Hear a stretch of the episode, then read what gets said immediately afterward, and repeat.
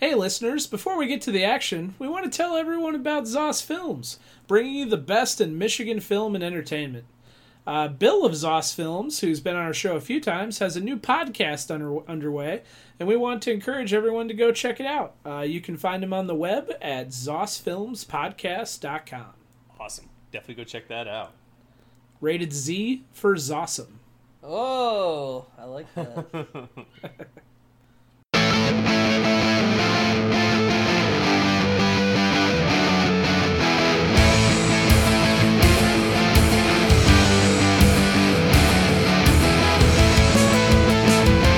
Welcome back to the past. This is Dating Ourselves, the podcast that talks everything 80s, 90s, and early 2000s. I'm your host, Adam, and I'm joined as always by my co hosts, Brian and Paul.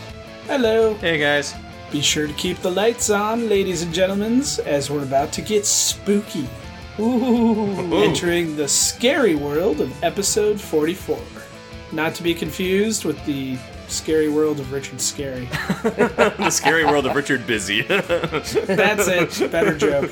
Moving on. I apologize. I screwed up my own. it's okay. if you missed our last episode, definitely go back and check that out. The gang and I talked about X Men, the animated series. Da da da da da da.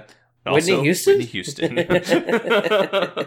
you can find that and all of our past episodes at datingourselvespodcast.com on iTunes, Google Music, and wherever you find your podcasts. I found mine in the toilet tank at Brian's house. Those That's- were drugs, not podcasts. It's actually the gun to. Uh, it used to be kept at the old Italian restaurant, but you know, Michael Corleone has gotten. Uh, he's expanded uh, where he keeps his firearms. So I walked into a pizzeria in Chicago once that had that pull chain style toilet flusher, and the first thing I did was look in the back of it. Yep. I believe it. Gotta make sure I'm not gonna get whacked while I'm taking a poop here. oh, well, we really appreciate our listeners' support, and we'd like to share some kind words left by one of those listeners on Stitcher about our show. If you would like to leave us a five star review written on iTunes or any other podcasting platforms, we would definitely love to read it on the air as a way to say thank you.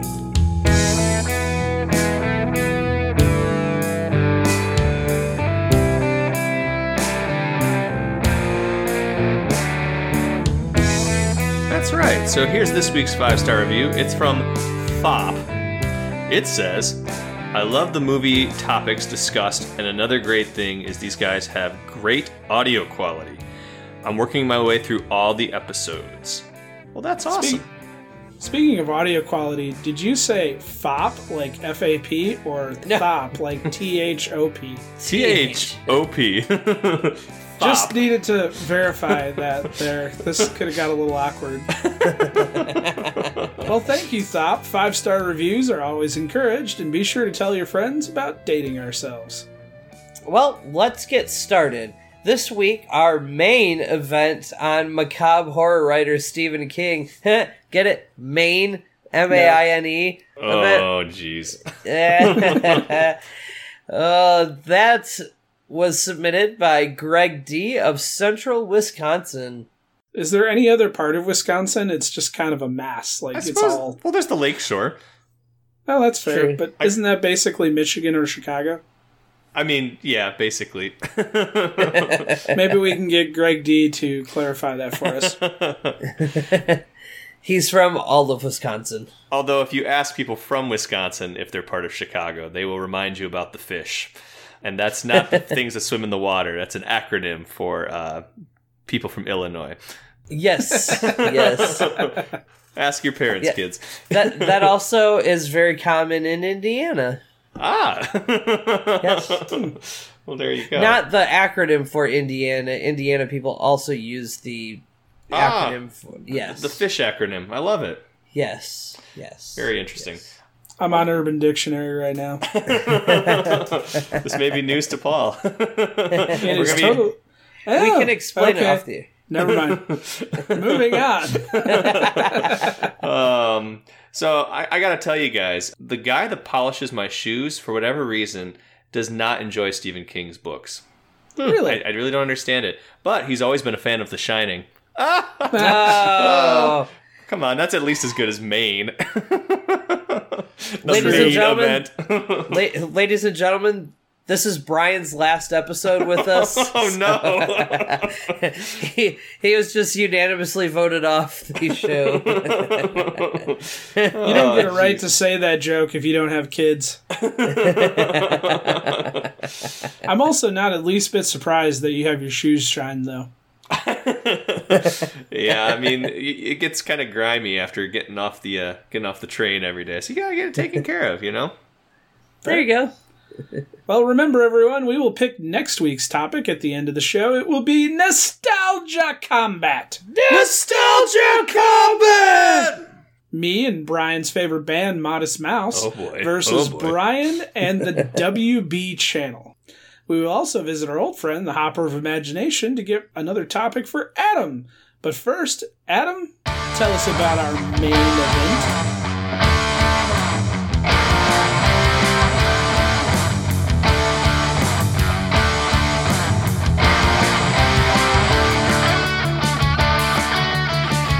So let's get into Stephen King. So, Stephen King is a person.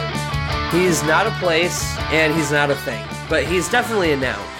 So, Well, that's good. Uh, We're off to a good start. yeah. Did he yeah. write the thing?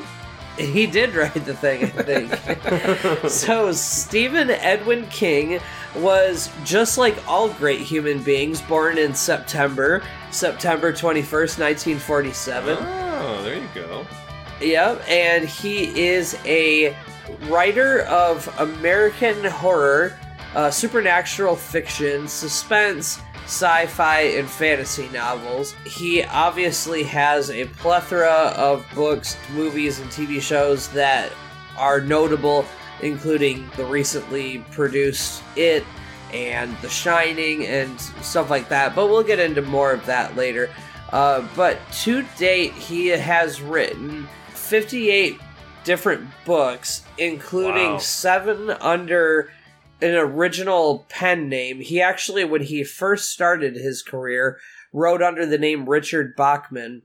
Several years into that, he actually had to go back and kind of republish those books under his own name because it was discovered that he, he was Richard Bachman. It came out in like a news story or something like that, and so the he he was kind of forced to admit, yes, I'm Richard Bachman, and then they went back and published those books again under his actual name, Stephen King. Uh, but he Now, was was Richard Bachman any relation to Bachman Turner Overdrive? he, yes, he actually was Bachman Turner Overdrive. he was he was taking care of business, is what you're saying. Y- yes, he was the entire band. he Oh, was man. Bachman, he was Turner, and he was Overdrive. I guess that's what they mean by not seeing nothing yet. So okay, gotcha. All right, exactly, exactly.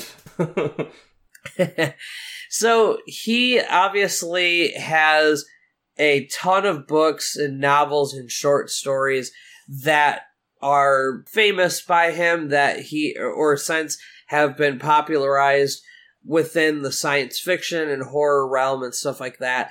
So I wanted to start off kind of by going with kind of your first memories of Stephen King. Like, do you remember the first adaptation you saw in the theaters or the first book you read by him? Or, uh, you know, kind of what was your opening experience with Stephen King? Brian or Paul? Go ahead, Paul. Well, I was hoping you would go first because I'm looking up the date on mine. Okay. no problem. No problem. Um, so my dad was actually a huge Stephen King fan. Same. Um, and he had a ton of books in the basement, like all of his books from the 80s.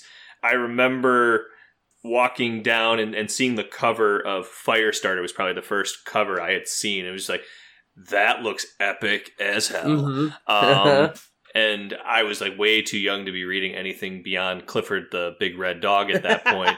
so, um, but I think I, I was probably about like nine or ten when I finally decided that that was the first uh, Stephen King book that I read was Firestarter, and that's such a such a great Damn. one. Yeah, it was it was epic. uh, but that's kind of what got me into reading a lot of different horror genres and things like that, and probably really got me into the horror genre in general. Yeah, I, I always liked his stuff. Mm-hmm. Um, I haven't read any of his stuff recently, like in years. I think the last book of his that I read was probably the Green Mile series. So, um, Oh yeah, yep. which was made Yeah, into we'll an talk about that. excellent movie, um, which I'm sure we'll be talking about, and I'm sure is also a topic in the hopper that we can dive into much deeper detail in the future. But um, but that was an excellent excellent book as well. I always thought it was Mhm. really interesting that he had some books that were just like straight up horror slasher type stuff, but he had a, a decent amount that were based in prisons and were just kind of Mm-hmm. uh, just kind of dramatic stories about like the darker side of the Oh, institution, I guess. Yeah. Yeah, and all the absolutely. terrible shit that happens in Maine. Yep. Yeah. Everything bad happens in Maine. Great lobster rolls, though. That's true. true. So, my first interaction with a, any Stephen King work, and what I ha- was looking up to verify is. Um, you guys remember TNT's Monster Vision, hosted by Joe Bob Briggs? oh, Oh, yeah, absolutely, absolutely. So I was huge into Monster Vision, and the first Stephen King work that I can recall was Maximum Overdrive. Yeah. And sure, I sure. struggle to say that it is an adaptation because he wrote a uh, short story called Trucks, which was published in the book Night Shift, which was a collection of short stories. And after the fact, I did go read most of the stories in Night Shift, and probably most of my favorite adaptations come out of Night Shift. But what I didn't know until recently is Stephen King actually wrote and directed Maximum Overdrive. really? Didn't know that. Wow, that's So- cool. It is an adaptation, but it's really only loosely based on trucks. It was, you know, if you've read the short story, and short is loose because anything with Stephen King is, you know, it It's could like be its own. pages. Exactly, it could be its own paperback. but that is probably my earliest memory of anything by Stephen King, and I remember being like infatuated with that movie and recording it on VHS and watching it over and over again. And it wasn't until years later that I saw the not Monster Vision version. oh, and nice. I was a little bit sad because in the Monster Vision version, they had a kill count, and oh, like nice. when the Coke machine goes nuts or the ball machine and it's shooting stuff out, it would like count the number of hits before the kill. There were there were a lot of really great stories in the night shift too. Um, I know we talked about Children of the Corn in a past Yes. episode um, with with our friend Bill from from Zoss Films. Excellent, typical slasher type Stephen King story. Uh, Whereas the Lawnmower Man, for example, was also in that, and that was all science fiction, being caught in like a computer cyberspace realm and things like that. Um, The story, not so much. That one's a very loose adaptation. yeah. Um, sometimes they come back. The Boogeyman. Oh, the Mangler. I have. Oh, I, yeah. I know I read the story when I read Night Shift, but I do not remember much of the story. But I remember the movie, and it was so bad. It was a Horizons release direct to video feature. Oh, wow. You know, from the same production company that bought us such greats as Carnosaur. oh, Carnosaur! I remember that. Oh my gosh. If that's not in the hopper, I'm about to come up with my own pen name. no, but Submit Paul, you're absolutely right about you're absolutely right about the Lawnmower Man. Uh, the film is supposedly an adaptation of the Stephen King short story of the same name, but aside from a single scene, the two are entirely different. That's uh, Yes. lifted directly from Wikipedia. so I did not know that. yeah, they had a video game for the Sega Genesis too, and it was the most awesome game ever because it was the closest thing to three dimensional graphics you had back in like '94. But um, You- Is that the one where you just went and mowed your lawn? no, no, definitely not. Uh, well, I would say the the first experience I remember having with anything Stephen King related was the movie Thinner, uh, Oh, which yeah. which was uh, interesting. Especially, you know, it came out in '96, so we would have been about ten years old at the time, and it was a pretty interesting story. It was a guy it, he is kind of an obese lawyer and he's driving and hits a gypsy and before she dies, she curses him by saying the words thinner. And then from then on, he starts to lose weight at a rapid pace and becomes more and more frail and gaunt and all that. And it's, you know, about what he's going through in the aftermath of this curse and stuff like that. Uh, very freaky for a 10 year old to be watching this and like, oh my god, you can lose weight and die like this. Right. Uh, and then, you know, for a while, I, I don't remember if I saw much from Stephen King for a while. It was a little later, like into high school when I got into him. But I do remember that the next thing that really got me into his stories, and, and I feel like this was kind of like an event at our school. This was when we were in sixth grade. So in our district, for a few years, we actually had a sixth grade building. Yep. It was an old, it was the first, I think, first high school in our district. And it what went from a high school to eventually a middle school, and then it became a sixth grade building. And uh, I remember now talking it's like about an asbestos collection site. yeah, pretty much. My Well, first they- radiator burn was in that building. They they uh, there you go. they knocked quite a bit of it down, and now it's uh, actually the admin building for our district. Uh, but they renovated it a ton. The part that they did keep because that school was like a hundred and something years old. yeah. But anyway, I uh, the one I remember, and I don't know if you guys remember this, you know, being as big as I do, but the Perfect Storm, which was a mini series, and I remember that being huge with like uh, the friends that I talked to and stuff. All of us were like super into it, and it was about you know this storm comes to Maine and this guy that's kind of like the devil comes into the town and it, it was unbelievable and i think that's when i finally kind of got hooked on stephen king and actually went and started reading some of his books and stuff like that And But- just to be clear, too, the movie The Perfect Storm was not based on that. It was more. Wasn't the movie that was based on it called Storm of the Century? yes yeah Yep. yep yep actually that might have been the name of it now that i think about it the storm of the century yeah I was because there was like a wasn't it Mark Wahlberg or something was in a movie called The Perfect yeah. Storm? yeah, Yeah. you're right yeah It- George it is- Clooney, Marky Mark. Yep, yep. Yep. Yeah. So it was Storm of the Century. I apologize to the listeners there, but yeah, it was great story, and I I absolutely loved it, and I think that really sparked my interest as well as I remember my mom was gone somewhere for like a long weekend or something like that, and me and my dad had been talking about Jack Nicholson and you know, obviously I knew him at the time from Batman as the Joker and stuff, but he was talking about oh and yeah, as good he as has it gets. I'm, you were a big as good as it gets fan, weren't you? Yes, yes. But I remember he was like, "Have you ever seen The Shining or One Flew Over the Cuckoo's Nest?" And I was like, "No." And so we actually one weekend watched both of those movies.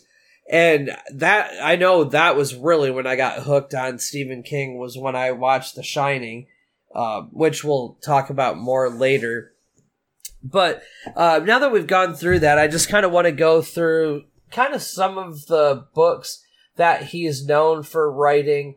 You know, the the especially the most popular ones that he's known for writing, because it truly is amazing how many books he's written. You know, considered to be tops of that category. sure. So his first book actually published under the name Stephen King was in 1974, Carrie, which obviously was made into a fantastic movie starring Sissy Spacek as a girl who's kind of awkward and has a rough family life and she gets teased and mocked at school, uh, which leads to a rather interesting finale. Uh, I won't Yeah, spoil little it if bit. you had a little bit. They're all gonna laugh at you. They're all gonna laugh at you. also, the name of my favorite Adam Sandler album. Yes, yep. yes, absolutely. And the name of Amy Santiago sex tape. Oh. Somebody's been watching Brooklyn Nine-Nine. I have, I have. so on top of Carrie, he's written Salem's Lot, The Yes. Shining, uh, Rage, which was a Richard Bachman book, which is unbelievable. If you've never read that one, it's pretty crazy, especially in a post Columbine world. It's interesting to look back at this story because there's some similarities in the storyline there. Uh, he wrote The Stand, uh, The Dead Zone, which was made into a TV series starring Michael Anthony Hall. There was Firestarter, Yep. Cujo, The Running Man, The Dark Tower series, Christine, Pet Sematary, The Talisman, Thinner, It, Misery, The Tommyknockers. Did you say uh, the Running Man? Yeah, yep. Gerald's Game, Dolores Claiborne, Insomnia, Rose Madder, The Green Mile, Desperation and the Regulators, and then 11/22/63, Under the Dome, and several others that have been produced in the last, you know, five, ten years or so. But that is an unbelievable amount of novels. Those were his actual novels that have been published. Yeah. And then you add in the short stories and things like that that he's also produced. It's unreal how prolific he's been and how many of his stories and his novels have become either motion pictures, uh, TV Oh, shows, things Well, like that. We've like, talked about several of them on this show. I mean, uh, Stand By Me, for example, was a Stephen King Yep. short story. Yep. Uh, we've already mentioned Children of the Corn was a, was a Stephen King story. Um, Right. I'm sure some of these others we've mentioned in passing. They've not necessarily been topics. Um, I feel like we've discussed The Running Man at some point because anything with you're right, Arnold, yeah. anything with Arnold is awesome. And I know it wasn't a topic, but I'm pretty sure we've brought it up at some point. Um, but yeah, I mean, it, it's unbelievable the amount of work that he's had and, and the amount of different facets in society that's touched. Um, I guess we talked about Absolutely. it too, didn't we? I'm sure we must have. I'm I'm pretty sure, sure, we we made jokes it about it. Yeah. Yeah, because I know we Yep. talked about Tim Curry being creepy as hell in it. Um, Oh, he was so good in that adaptation. yeah.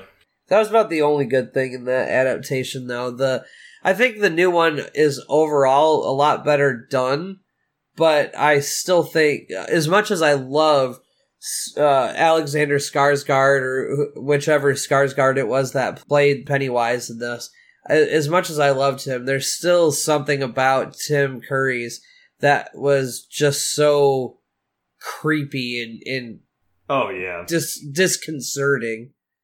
absolutely. So I have a question since we just named off a bunch of books. Have you guys ever read The Stand? Yes. I have not. Okay. No. What do you how do you feel about it, Adam? Uh, it's been a really long time since I've read it, so I don't remember it like super well. But I think I remember liking it. Okay. I I know a lot of people that absolutely love that book and then a lot of the works that have been, you know, the adaptations that have been produced of it. For whatever reason, when I first read it, I could not stand it. It's I struggled to get through it and I don't know why. Hmm. There was just something about it that I did not like. Until I read the Dark Tower series. Are you, have you guys read the Dark Tower? Any of the Dark Tower books? Are you familiar with I've- it at all? I've read the first one. I yeah, gotten, I'm, I'm familiar with yet. it, but I've not read any of it. I know that I So need as to. the Dark Tower continues, uh, or as the Dark Tower series continues, the books start to intersect within the Stephen King universe, and it crosses into, without giving too much away, it crosses into the Stand, and all of the sudden, a lot of things that I didn't like suddenly made sense, and it kind of expand. I shouldn't say that because it definitely made less sense, but it felt like it added like more depth to what was going on. And uh, after that, I really enjoyed it. But there's literally like probably 15 years in between there from the time I read The Stand until the time that I finished Dark Tower. It took all that time before for me to actually go back and appreciate it. And I was just curious if anyone else had a similar experience. Yeah. Well, and and to be fair, the gunslinger and the stand and that kind of whole universe that he has there is very different from the rest of his novels to an extent. A lot. Of, it's amazing if you actually go and look at that universe that he created. A lot of his stories actually intersect with either characters or events from that series. Like there's crossovers from the uh, it book that crossover into some of the story of the stand and the gunslinger and stuff like that. But the universe he creates here is very like Lovecraftian. Like it's his most I, I think his most unique series in that it's not his normal thing. It's kind of a whole separate genre of stories that he does. It's funny that you use that to describe it because in doing research for this, I read that he was inspired to start writing after picking up a uh, a Lovecraft um, a Lovecraft book that his dad left behind. Oh, no kidding! Really, I didn't know that. That's amazing. And that's what kind of brought him to the genre. That makes sense. Inspired him to become a writer. Wow, Interesting. that's really cool. But yeah, I mean, I I vaguely remember the stand, and I remember liking it okay. The first Gunslinger book was really good. I just haven't gotten around to reading the other ones yet. It's a must do. You got to put it on the list. Soon as Brian's done with Harry Potter, he's got to get on the Dark oh Tower. gosh, he'll finally get around to it when he's eighty. Then That's been a slow burn. now I my problem is I like that's my favorite kind of story is like when they world create. I love the Game of Thrones books, I love the Harry Potter books, the Tolkien novels, all that because they create so much of a world that it like really brings you into it. But my problem is I love them so much that I keep jumping around to like series. Like right now I'm on Game of Thrones again. I read like the first 3 or 4 books before the first series or the first season came out. And then after that I like got into other stuff and now I'm going back and reading that after finishing the TV series and stuff. So I got to like actually hunker down and read the Gunslinger books like through in the stand and all that. But the problem is, if you actually want to read the entire like gunslinger stand universe, there's like something like 20 something books that all fit within that storyline. It's kind of ridiculous. eh, you can make it straight through him. I did it. yeah, that's true. Well, because if you actually just read the the stand and the gunslinger, it's only like eight or nine books, but there's so many stories. Like I mentioned, it and a few other. I can't remember the other ones off the top of my head, but there's a bunch of them where Salem's there's Lot. Salem's Lot. Yep, uh, where pieces of that story show up, like characters or ideas from that series show up. So, um, so what what are some of your favorite either novels or stories by Stephen King? Whew, 'Cause boy. I feel like that would be an easier way to kind of get a good sense of his stories as opposed to just going, "Hey, did you guys read Carrie? What'd you like about it?" so um one of the stories and it's probably the only book i've ever read that's like really truly given me like the heebie jeebies is pet sematary. Um Yes. like it's just such a absolutely creepy novel.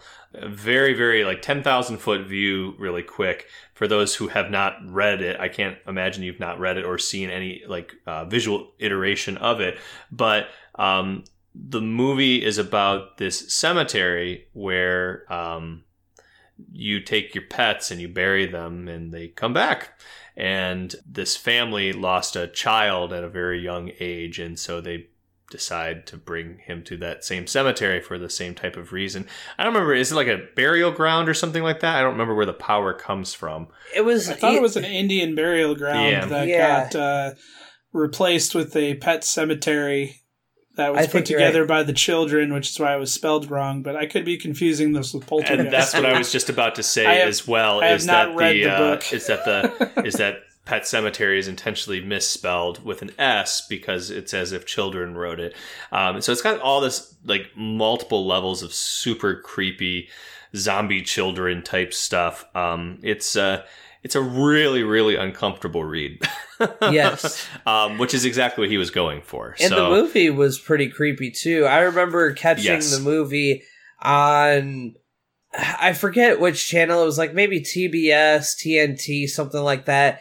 Years and years ago, like when we were in maybe elementary school, late elementary school or middle school, and it was during the summer and they would show like a bunch of movies back to back. And I remember watching that one and that really gave me the creeps. It was a pretty creepy concept. Yeah. I was gonna say uh, one of my favorites, though, and it's probably the most recent Stephen King work that I've read, other than maybe Dreamcatcher, um, was uh, The Green Mile. Yes. So I think that that's really fantastic. And so the title of the book comes from this green hallway that takes you to the execution chamber where you would get where you'd sit in the electric chair and, and serve out your sentence if you were on death row. And so it's a whole story about this prison and these prisoners on death row and things like that. A lot of similarities to Shawshank Redemption, but some very, very distinct differences too. There's almost Mm-hmm. kind of like a, a Steinbeck quality to it. Like it kind Very of feels like so, a yeah. like a Grapes of Wrath type of story. Um, Well, it's definitely uh like a period piece esque. Like it's supposed to take place in what the like forties, fifties, something like that. yeah, I think it, I think it's like the 30s or 40s. Yeah. Okay. Yeah, so but it's uh that's a really good one too, but it's in, entirely different than Pet Sematary, which is meant to like keep you awake at night and chew your fingernails down to the bone. Where this is much more just like it's a very bizarre lens to look through the world because And- most of us never find ourselves on death row. Um, right. well, and and that movie is just so good. With uh, you, you know, you had uh, Michael Clarke Duncan and Tom Hanks and a whole bunch of other uh, actors and actresses that What was are. the uh, what was the name of the mouse? It was like Mr. Uh, was it Mr. Bojangles? yes, I believe so. Yeah. Um, yep. Michael Duncan. He uh, he's this giant, giant dude, um, and he has a pet mouse that he named Mister Bojangles. Um, and I'm trying to remember how it, the the mouse dies at some point, and it like he like Yeah. has, he has like a breakdown. I don't remember if like one of his cellmates killed it or, or how that all worked out, but It's um, been a while since it's yeah, it has been a while. So for me, I always have to go with The Dark Tower because to be honest, I've read The Stand and I've read a lot of short stories, but the only Stephen King books that I have read beginning to end and devoured is the Dark Tower series starting with the the Gunslinger.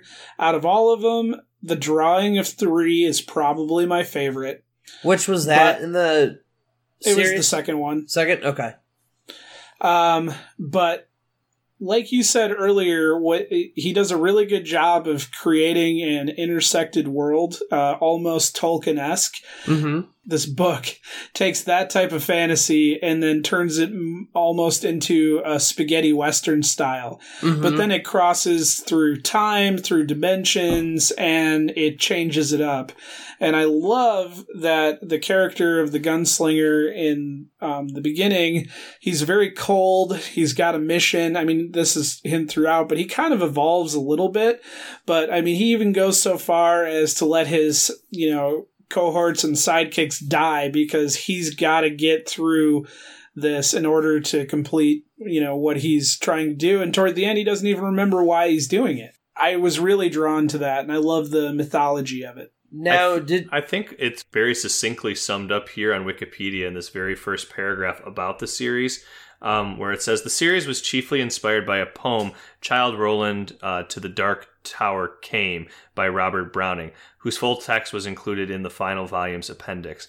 In the preface to the revised 2003 edition of The Gunslinger, King also identifies The Lord of the Rings, um, Arthurian legend, and the good, the bad, and the ugly as inspirations. So he's pulling from a ton of sense. from from Tolkien, the, the original world builder, King Arthur and the Round Table, and you know Clint Eastwood westerns. So Yes. it absolutely makes sense that it feels like that perfect blend of all of those things. And yeah, which is not an easy thing to blend. Those are No, not certainly not. necessarily genres that go together well. So the fact that he did it in that manner is really unbelievable. So, if uh, you were to go into a blockbuster, assuming one were still to exist, I think there might be one still open. But where would this movie be found in the video store? I think I would put it in fantasy. Yeah. I've yeah, either fantasy or drama, maybe. But not uh, Western. I I No, don't think so. I don't think I would. Yeah. Yeah. Now, did either of you see the Gunslinger movie that came out within the last few years? I did, and I I think the movie performed poorly at the box office, and the movie is actually a sequel to the book series. Oh, And- okay. Um, so the movie kind of it's it's sort of a sequel. It, it's without reading the books and out giving away the ending. It's hard to explain. Uh, but it's a it's a resetting in the same universe, and it but it continues the story from the book. And it was the movie was supposed to be a continuation, and then it was supposed to be followed up with a TV series. And there were hmm. negotiations and deals in, in place, and then the whole thing tanked at the box office because people wanted to see the book, Right. and that's not what they got. As opposed to like a supplemental material, which is what they ended Yes. up getting. That's Yeah. really interesting. I, I'm almost wondering like if that would have been a book report assignment for somebody in high school. Um, oh, they would have screwed it up. they would have really, really bombed that book report. I will say, Idris uh, is it Idris Aldra? Aldra? Idris Elba. He he embodied Roland perfectly. When I after um, from reading the book and then seeing the movie, that is how I always envisioned the character being portrayed. Nice. And I will say that I think the cast they assembled to make the movie was perfect. I don't think the movie was bad at all, but I can see why people were so critical of it and why it didn't perform as well as they were expecting. Well, if you're going in with the expectation that it's an adaptation of the book rather than, as Brian said, a supplemental piece or a you know continuation of that world, I could see how that would be a little frustrating. yeah. yeah. Much like, uh, yeah, I know this kind of gets out of our era and stuff like that, but I was just reading the other day that they are planning on making a Gears of War movie. And apparently, it's not going to be about the game. It's going to be like a story set within that world. And I know that's causing a lot of uproar right now, or at least, uh, you know, a lot of discussion about it because I think a lot of people were expecting to see like a dramatization of the video game as opposed to oh, you know, here's some characters and settings from the movie but a unique storyline. Yeah. And I feel like that happens a lot with video game movies. I think that's a major downfall of a lot of adaptations of video games to movies is the expectation and the reality always end up different. And you could probably make that case for a lot of mo- or movie adaptations of books too. That's why a lot of times people have a hard time with movie adaptations is because things have to get changed because they're different mediums. Since we're talking about movie adaptations, do you ever notice that whenever like Stephen King gives a thumbs up to one of his adaptations, it usually ends up being not a very popular movie, but the ones that he isn't happy with seem to like stand the test of time. Yes, uh, the Like for instance, The Shining, he absolutely hates the adaptation of The Shining, Yep. but one of his favorite adaptations is the movie The Mist. yep, Ooh. Yep. Boy. yep. Yeah. But what's funny is like he likes the TV version, the made for TV miniseries of The Shining, because that was more faith faithful to the storyline from the book, as opposed to the version that Kubrick came up with, which was, you know, obviously pretty similar and had took a lot of the same material, but definitely changed some major things about it. Yeah. Quick Uh, aside, I remember flipping through like on demand. This has got to be probably 10 years ago now. And The Mist was one of the options. And in my mind, I read it as John Carpenter's The Fog. Oh, So when I got the 2007 or 2008 or whenever that movie came out version of The Mist, I was uh, less Well, than this- happy. oh, that's hilarious. So when I think when I think the word mist, I think moist, and who Oh, really likes Brian's moist? favorite word. Oh boy. Wasn't Moist. there a, wasn't ugh. wasn't there a, like a, a game like a million bazillion years ago? Like I want to say like PlayStation One called Myst. Yes. And it was with like a Y. yes with a Y. Yep. And I remember that being like the cutting edge at that time. Um, yeah, I haven't played it in probably twenty years, but I remember it's like being, one of the hardest puzzle games ever made. yeah yeah. Well, now I know what to get you for Christmas. so going back to The Shining, there's two things that I wanted to bring up. One of them I hope I can find again because I just lost it in my memory bank. But uh, the first one was if any of you, like me, are a huge fan of The Shining, you can actually go to the hotel that this is based on in Estes Park, Colorado. It's a little bit north of Denver, maybe an hour or two north of Denver. And it doesn't look like the hotel necessarily because the in the Kubrick film the visuals for the hotel were actually based off of a hotel in like Oregon or Washington state but Mm, the mhm. stories and the the kind of myth behind the hotel were based off of what's called the Stanley Hotel in Estes Park, Colorado. A beautiful place, and you can actually go on a tour, like a ghost tour, there where they'll take you to the rooms that the stories were based on. You know, like the one th- there's one where like a mobster was murdered and then stuffed into like a mattress in one of the rooms there. And so, so you can actually go and take a tour and see all of this. Um, I went on a little bit of the tour. Unfortunately, it was one, it was a paid thing. You have to pay like a few bucks to go on. It's really not that bad. But two, we just didn't have the time. I was with some family and we had something else planned for that day and we just stopped by the hotel to see it real quick. So we went on like the first five or ten minutes that you can go for free, and they show Sure. you like the bar where Jack would have been hanging out and stuff.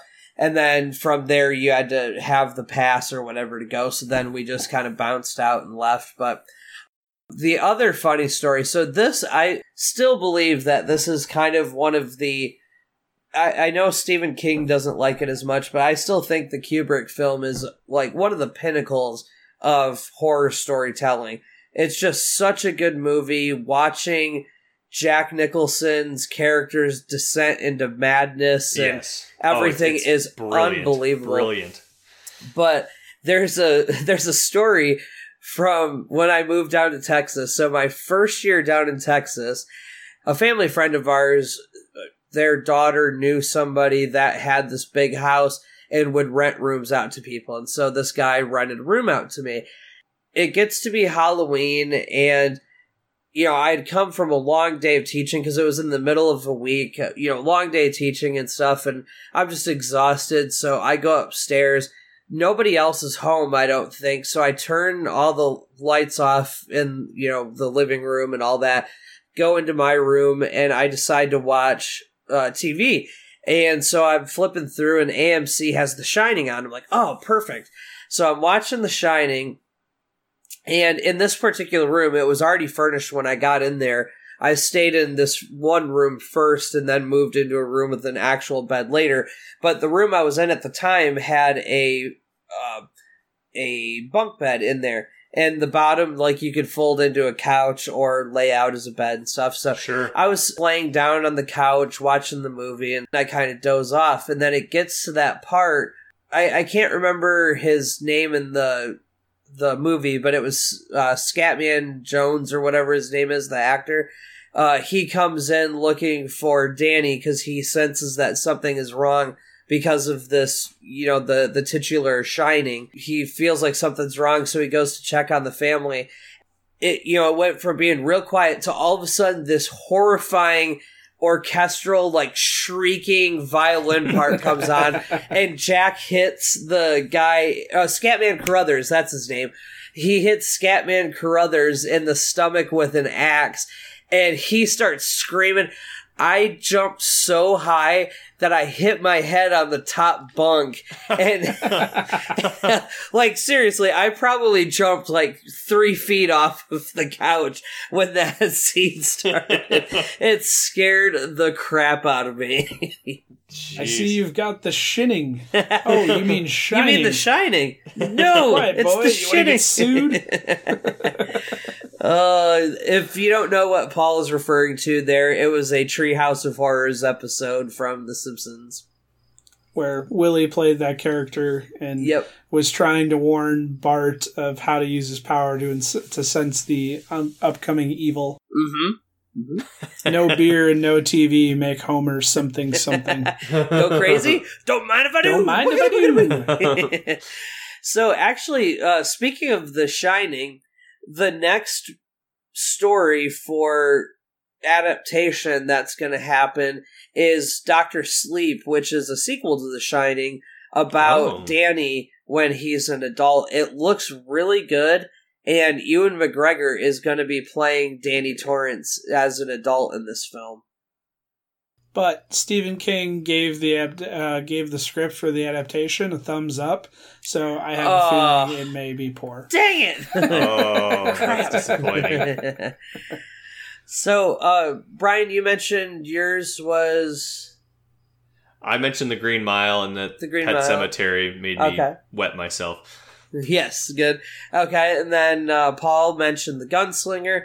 Um, I would say probably one of my all-time favorite Stephen King stories is The Shining. But one, since we've talked about that one already, and two, there's another one that I feel never gets enough attention, and I feel is maybe one of his better Cujo. works. Come on, Cujo. No, it's not that Oh. Cujo is really good.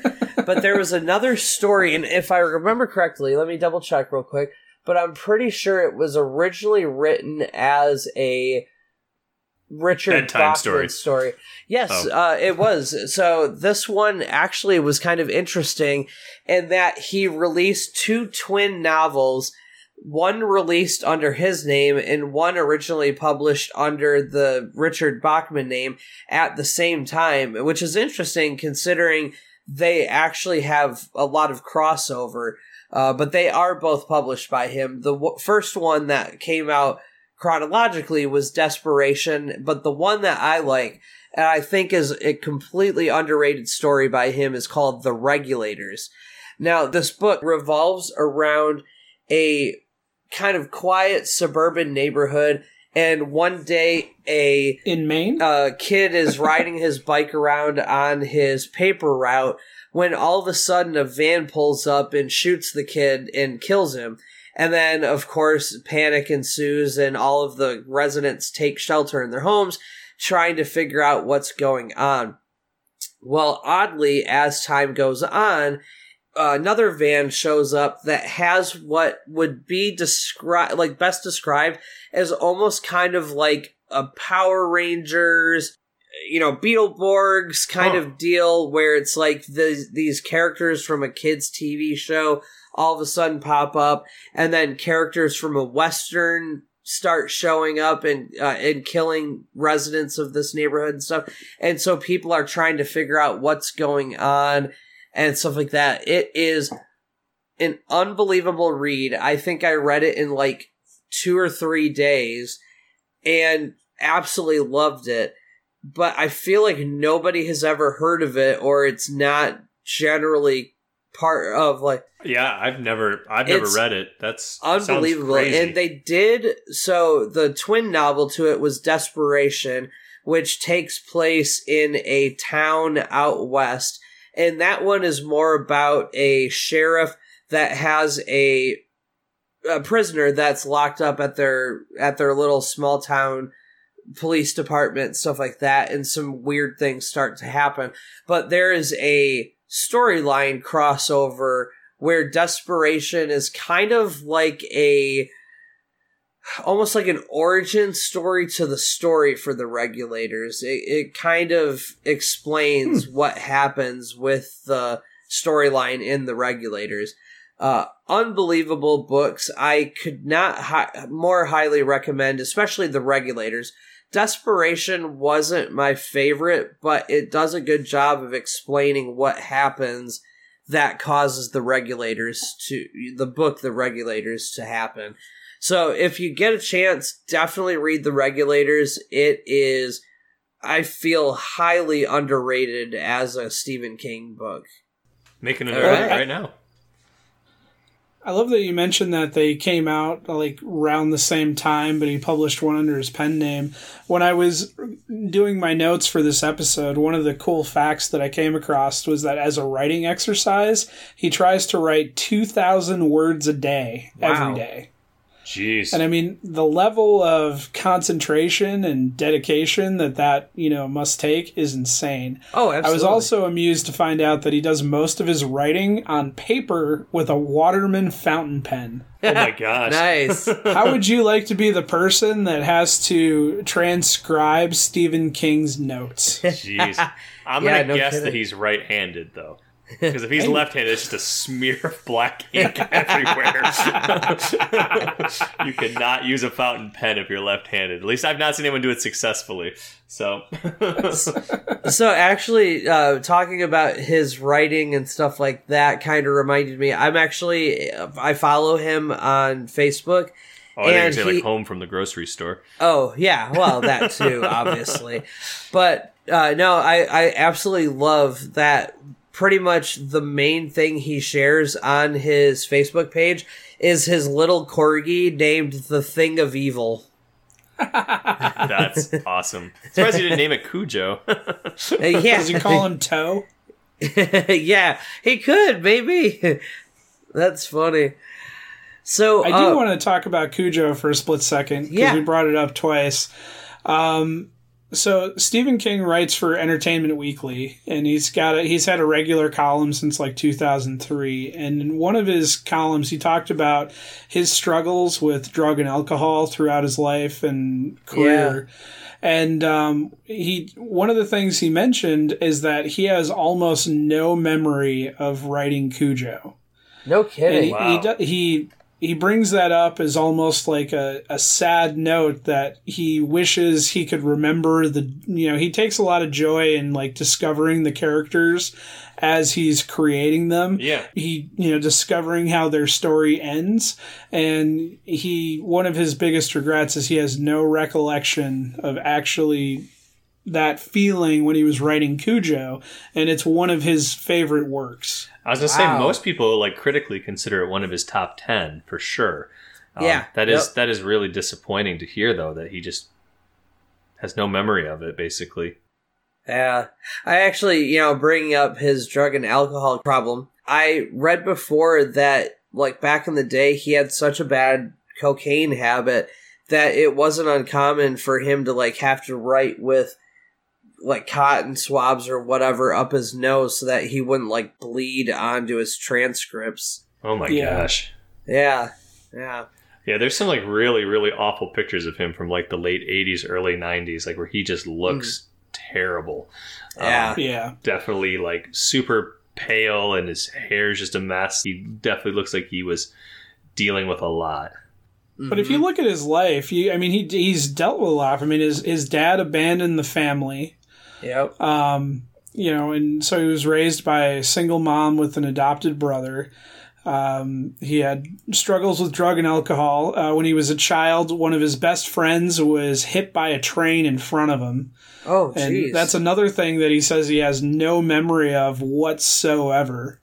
Like, And he just can- I- blocked that out. I, I assume so. I mean, just the trauma from that, and I think that you know his life is probably where he draws a lot of these you know inspiration from. Because I imagine when you have that rough of a childhood, that it's gotta you know that's gotta go somewhere inside you. You know what Oh, I mean? yeah. Like, I mean, you know, could there's see- got to be a darkness that Well, and you could see that with his stories, you know, like we talked Oh, about yeah. before with Carrie or uh, Stand By Me, you know, that directly correlates to the friend getting hit by a train and stuff. There's a lot of parallels that you can see he drew from real life and either adapted them or kind of used that as a background for his novels. And like in the later Dark Tower books, you know, he was hit by he was hit by a van in 1999. You know what's mm-hmm. really you know what's really weird about that, Paul? Hmm. It happened on June 19th, 1999. Whoa! Really? I just felt a chill. Just, yeah. For just for reference, since this episode is going to come out in later, like August, yeah. yeah, in August, we're recording this episode on June nineteenth. Hmm. Yeah, so it was 20 years ago today. Um, he was hit while driving up a really dark main highway, and he almost had to have like either was it one leg or both legs amputated because of how I horrific thought it the accident was. One. Was. Yeah. One, he broke a hip, punctured a lung. Um, one of his legs was nearly destroyed. Oh. Yeah, And then he ended up using that experience in the Dark Tower when he writes himself into the book series where they're trying to stop him from being hit by the van. But that's neither here nor there. um, but in my Trippy. ul- ultimate favorite, um, I feel like if I had something like that happen to me, that this would be my response to it as well, which is why I'm, you know, glad that it doesn't seem as weird. He bought the van after the court case and then proceeded to destroy it with a sledgehammer. That actually makes a lot of sense. That seems like it Yeah. would be very gratifying to. I feel like I would have a similar reaction to it, so I feel good to know that I'm not the only one I mean, that, you know, right. if- it's like it's like the scene in Office Space with the printer. You know, yeah, it'd be a take it out very the field. ve- very cathartic way to be able to deal with your pain like you know have an outlet for your pain and suffering that you've gone through Apparently, the guy that was driving the van, uh, he died of an accidental overdose uh, in September Oh, of 2000 as well. the conspiracy ser- theories about that are hilarious, by the way. oh i can only imagine Yeah. i can only imagine so i feel like we would be remiss if we didn't talk about another one of his stories for a moment uh, because i feel like you know for, he's made obviously some amazing stories that have been adapted into some of the best films and, and TV series that have ever existed. But I feel like there's one moment in particular in one of his stories that stands above the rest as a particularly shocking and unforgettable moment, and that is in the novel Misery. I was going Uh, to say, I didn't realize he wrote Sleepaway Camp, but go on. Go Oh on. gosh. So anyway, so Misery is a novel about an author named Paul Sheldon who writes a series of novels that has a main character named Misery Chastain. Now, uh, there is a woman who ends up becoming uh, Annie is her name Annie. I can't remember if, if they gave Annie Wilkes, uh, played in the movie by the amazing Kathy Bates. She is a huge fan of the Misery Chastain novels and has read all of them countless numbers of times and stuff like that. Well, she finds out Paul is going to kill off Misery in the next novel, and to her, that is completely unacceptable. And so she actually somehow he ends up in a car accident. I can't remember if she caused it or if no, what it was is uh, he was driving in the in the snow and got into a crash, and it happened to be right by her house. And she comes across him, but refuses to bring him to the hospital until he will like verify that he will not kill, off misery in the next novel like basically holding him hostage until he changes the ending and so most of the novel uh, and most of the movie is Paul in the bed and she's kind of torturing him in various ways to try and keep him from escaping and stuff like that. And it really comes to a head in probably one of the most memorable scenes in which she finds that he was trying to escape. Her way of ta- uh, keeping him in the bed was she takes a sledgehammer and swings it horizontally so that she hits the inside of his foot and breaks his knee so that his leg bends outwards. The first time I saw that, my jaw dropped, and I'm pretty sure I yelled "Holy shit!" because it was like, "What the hell just happened?" And I've been silent this entire time because I'm reliving the trauma of watching Yeah. that in my head. Yeah. All of a sudden, it ju- we get a zoom in on Paul, and it's "Hello, darkness, my old friend." Oh, Oh, gosh, yeah, that I, I mean, I really do feel like that is probably one of the most iconic scenes out of any of his movies. Of course, that goes up with the pig's blood and Carrie. Um, here's Johnny. Here's Johnny. Here's Johnny from The Shining. well, we never Uh, even you- talked about Shawshank Redemption either. Um, Yeah, which, Which- is- But it's on TV on TNT this weekend. I guarantee it. oh, I don't know sure. when this episode's being released, but if you turn it to TNT, I bet it's on. yeah, Yep. give or take Yep. six hours, it'll be there.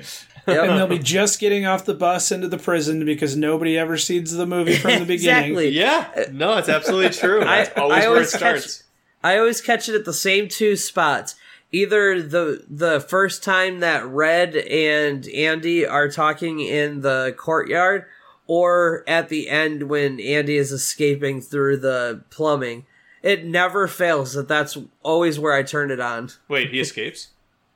No, just kidding. Well, I never said successfully or oh, not. oh, yes, yes. uh, but that one, uh, great, you know, great that we brought that up because that one, I think, still is the number one rated film on IMDb and has been for as long as I can remember. I don't think it's ever not been the number one film on IMDb. It's widely considered to be one of the best movies ever made. Even higher than It Citizen did Kane. briefly Wow. swap places with The Godfather in 2000 That's right. I do remember that. Uh, because I was clicking like on The Godfather over and over and over again for The Godfather. Okay, that's what I figured. But that one, if if you get a chance, if you've never seen it, see it. It's got Morgan Freeman. It's got uh, Tim. Robbins? What's his Tim Robbins? Yes. Yeah. I didn't want to say Tim Curry because I knew that wasn't right. it's actually Tim the Toolman Taylor. so uh, yeah, he he's in it as Andy Dufresne. Red is played by uh, the incomparable Morgan Freeman, and of course, there's a, ton of other amazing actors in it.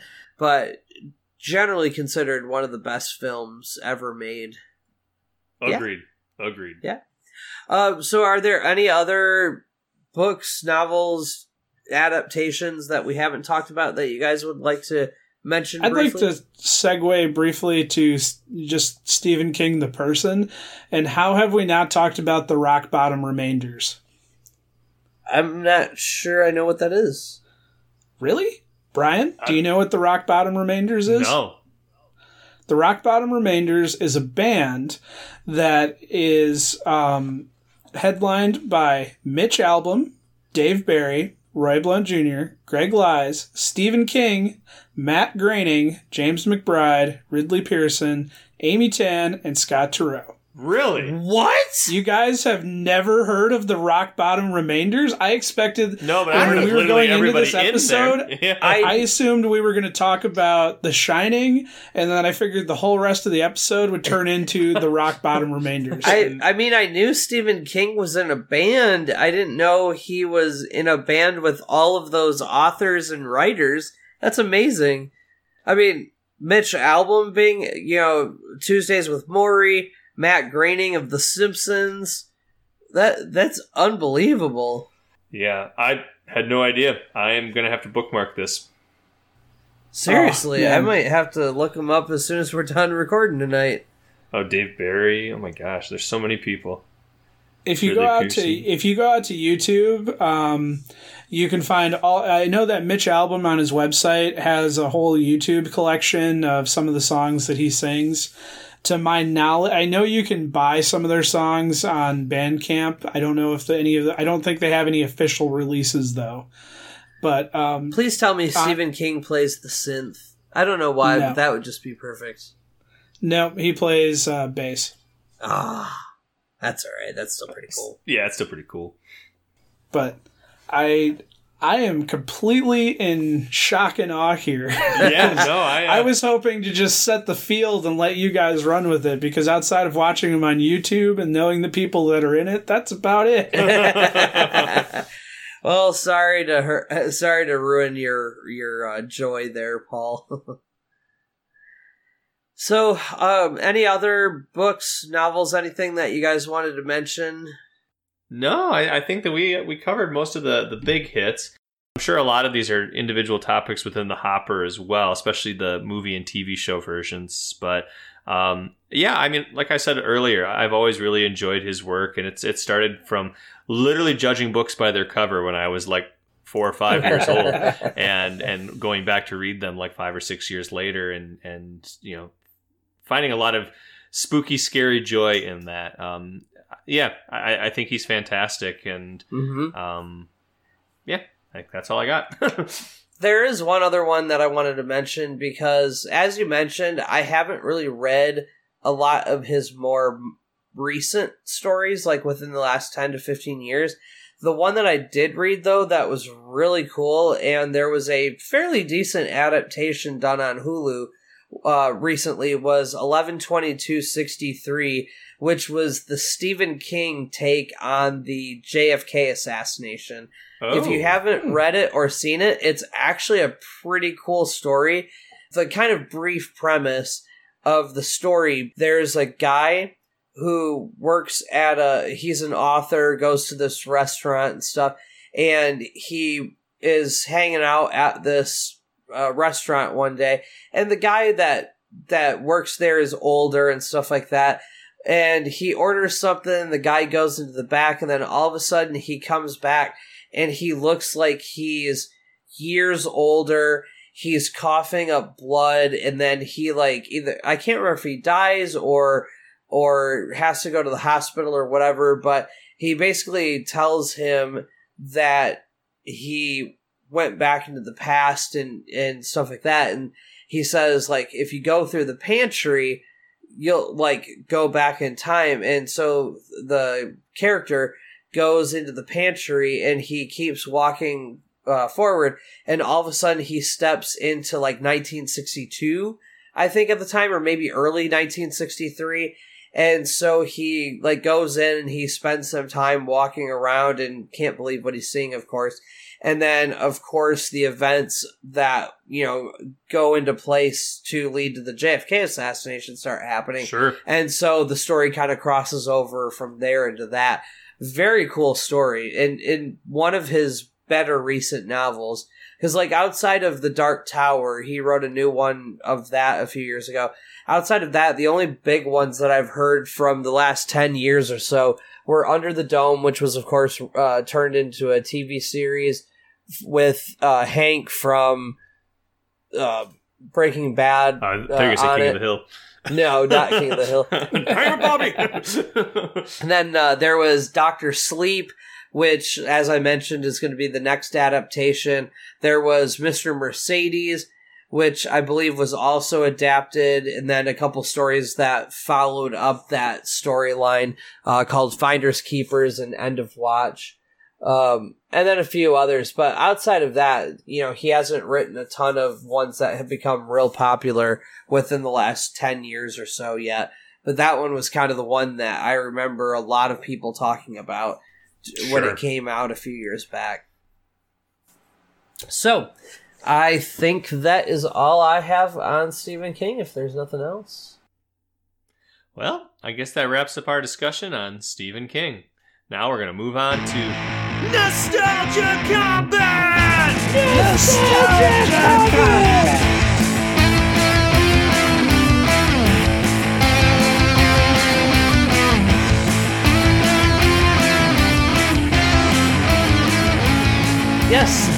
have devised a trivia question for my co-host to answer. Whoever is the closest will get to lead their chat next week. First, we have Brian with the WB channel, and then we have Paul with Brian's favorite rock band, Modest Mouse. Are you gentlemen ready? Oh, born ready. All right. So the question for you guys this week is as we've mentioned, Stephen King has had a considerable amount of adaptations done either in film or TV uh, that have been made during his very illustrious and long career. The question then is how many total adaptations have been made on his stories? Now, I will say this includes movies, TV shows, and what I would call derivatives of stories, meaning sequels, uh, like movie sequels of stories that he Oh, so wrote. like Children of the Corn Six. Yeah, yeah, yep, or like the pet cemeteries and stuff like that.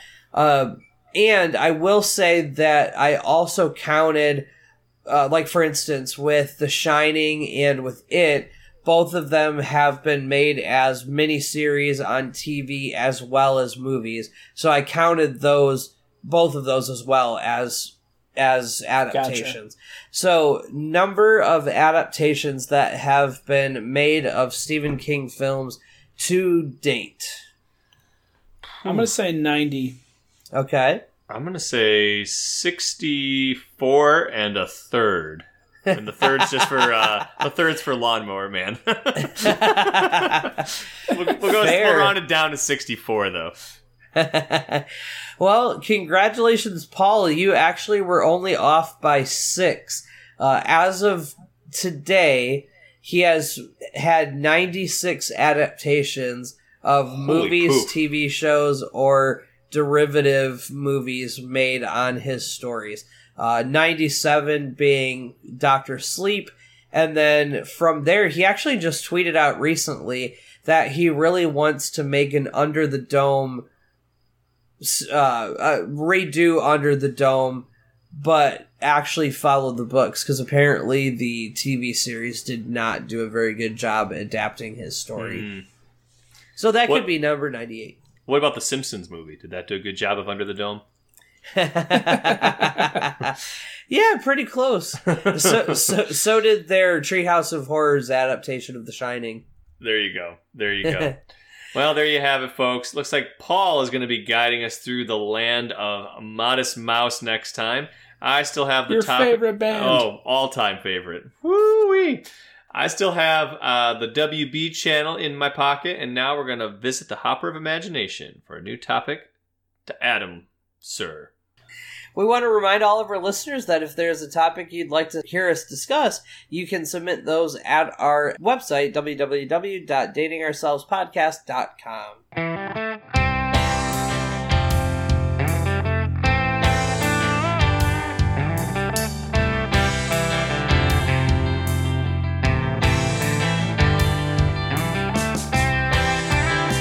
All right, sir. Are you ready for your categories? I am. Let's do it. All right. Children's TV series. Video game. Celebrity. So, before I say my answer, the way you dramatically paused after children's TV series, I honestly thought for a second that was the only choice you were going to give me. It's like, ch- your choice is children's TV series. Or death. what do you take, Patrick Henry? So, okay, sir. sorry, I, I uh, forgot what the last two are. So, children's TV series, Video game. video game, Celebrity. celebrity. Um, let's see. Have we done a video game in a while? We've not. I think the last one we did was um, was Unreal Tournament. It's been a very long time. I think you're right. I think I'm going to go with a video game then. All right. You have chosen Pokemon Red, Blue, Yellow. Oh, all my right. goodness, the originals. Oh, that's awesome. Yes. I actually know a lot about this, so I'm really excited. Blue, red, yellow. Awesome. Well, cool. So, um, once again, guys, thanks for joining us on Dating Ourselves. Be sure to check us out in two weeks when Paul leads a, I'm sure, riveting discussion on a probably mediocre band, Modest Mouse. Um, and in future episodes, I'll be talking about the WB channel and the kids' WB, and Adam will talk about Pokemans Red, Yellow, and Blue. Uh, thanks again, guys. if you like what you heard, there's more to come. You can check us out at www.datingourselvespodcast.com to learn more about us and the show. And you can check out our Contact Us tab if you'd like to submit your own nostalgic topics. You can also send us your submissions at datingourselvespodcast at AOL.com. We've got mail. In addition to iTunes, you can also find us on TuneIn Radio, Google Music, and wherever podcasts are downloaded. Please be sure to like and subscribe so you don't miss any of the throwbaction. Throwbaction. We post additional content on Facebook at facebook.com slash dating ourselves podcast. If you're on Instagram, you can find us at dating ourselves podcast, and we do the Twitter thing too at dated podcast. and remember, if you're too old for Snapchat and too young for Life Alert, you've just been dead. Bye, guys. See ya. Yeah.